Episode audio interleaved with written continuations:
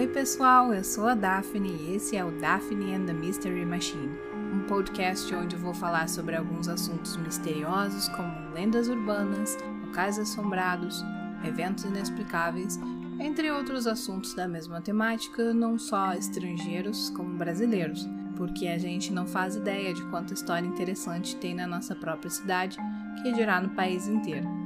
Então, desliga a luz, corre pra cama, encolhe os pés, se cobre e vem comigo, que hoje a gente vai começar com um caso da minha terra, o Rio Grande do Sul.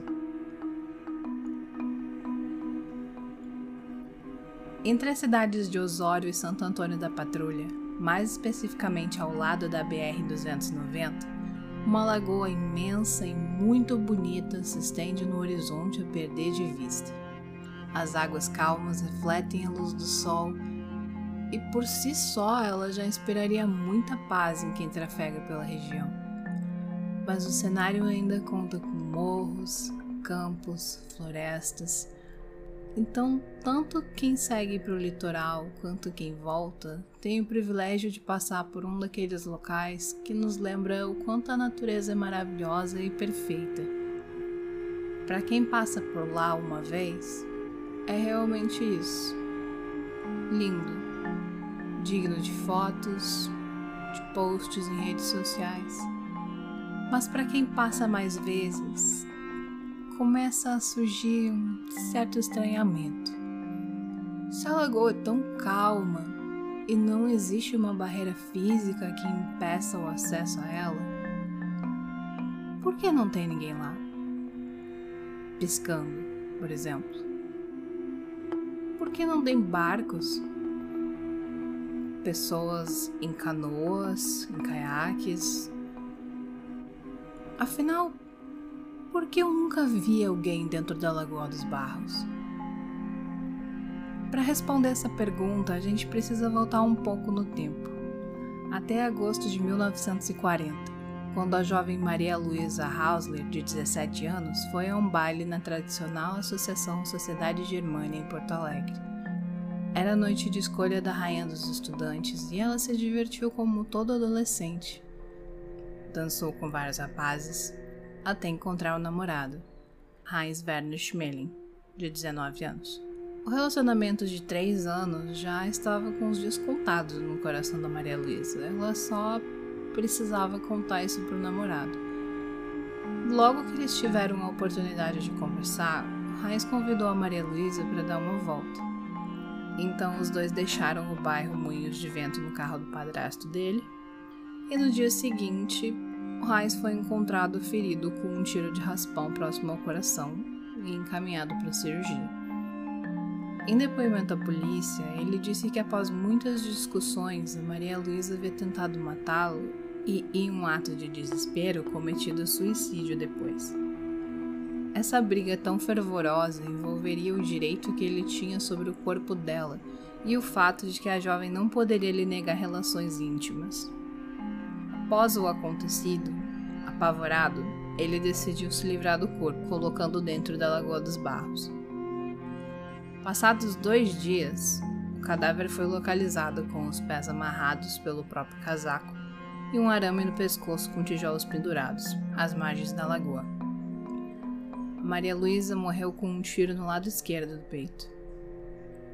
Os laudos da época apontam que haviam vestígios de sangue no carro usado pelo Heinz e que ele teria entrado na lagoa para deixar a vítima.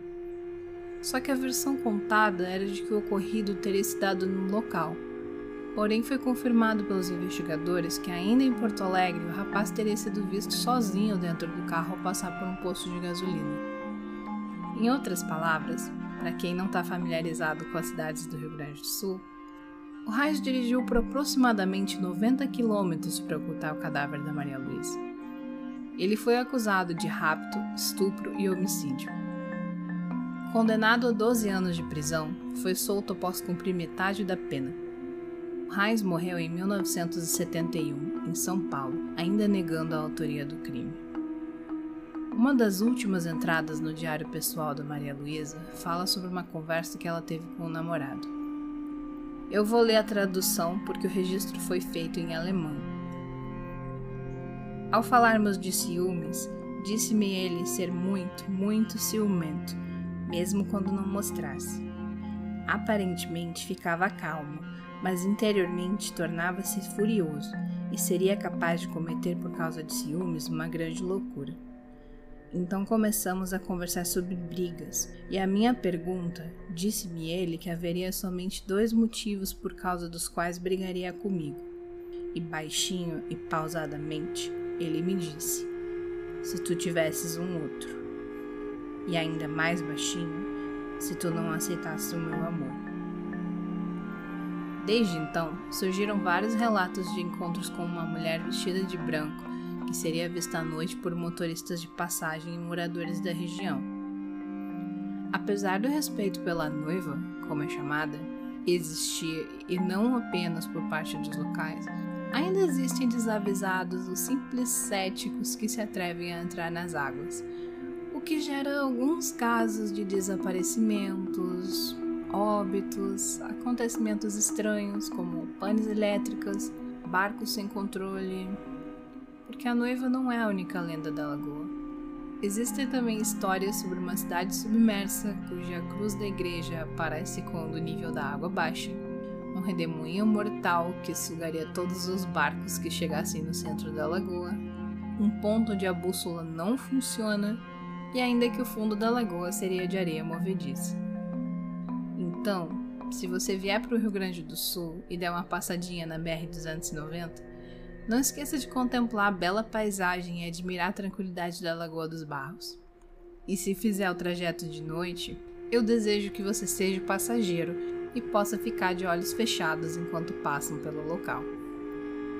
Espero que vocês tenham gostado da história de hoje. Se quiserem enviar os casos das suas cidades e estados, o e-mail é datmm.podcast.gmail.com e até a próxima!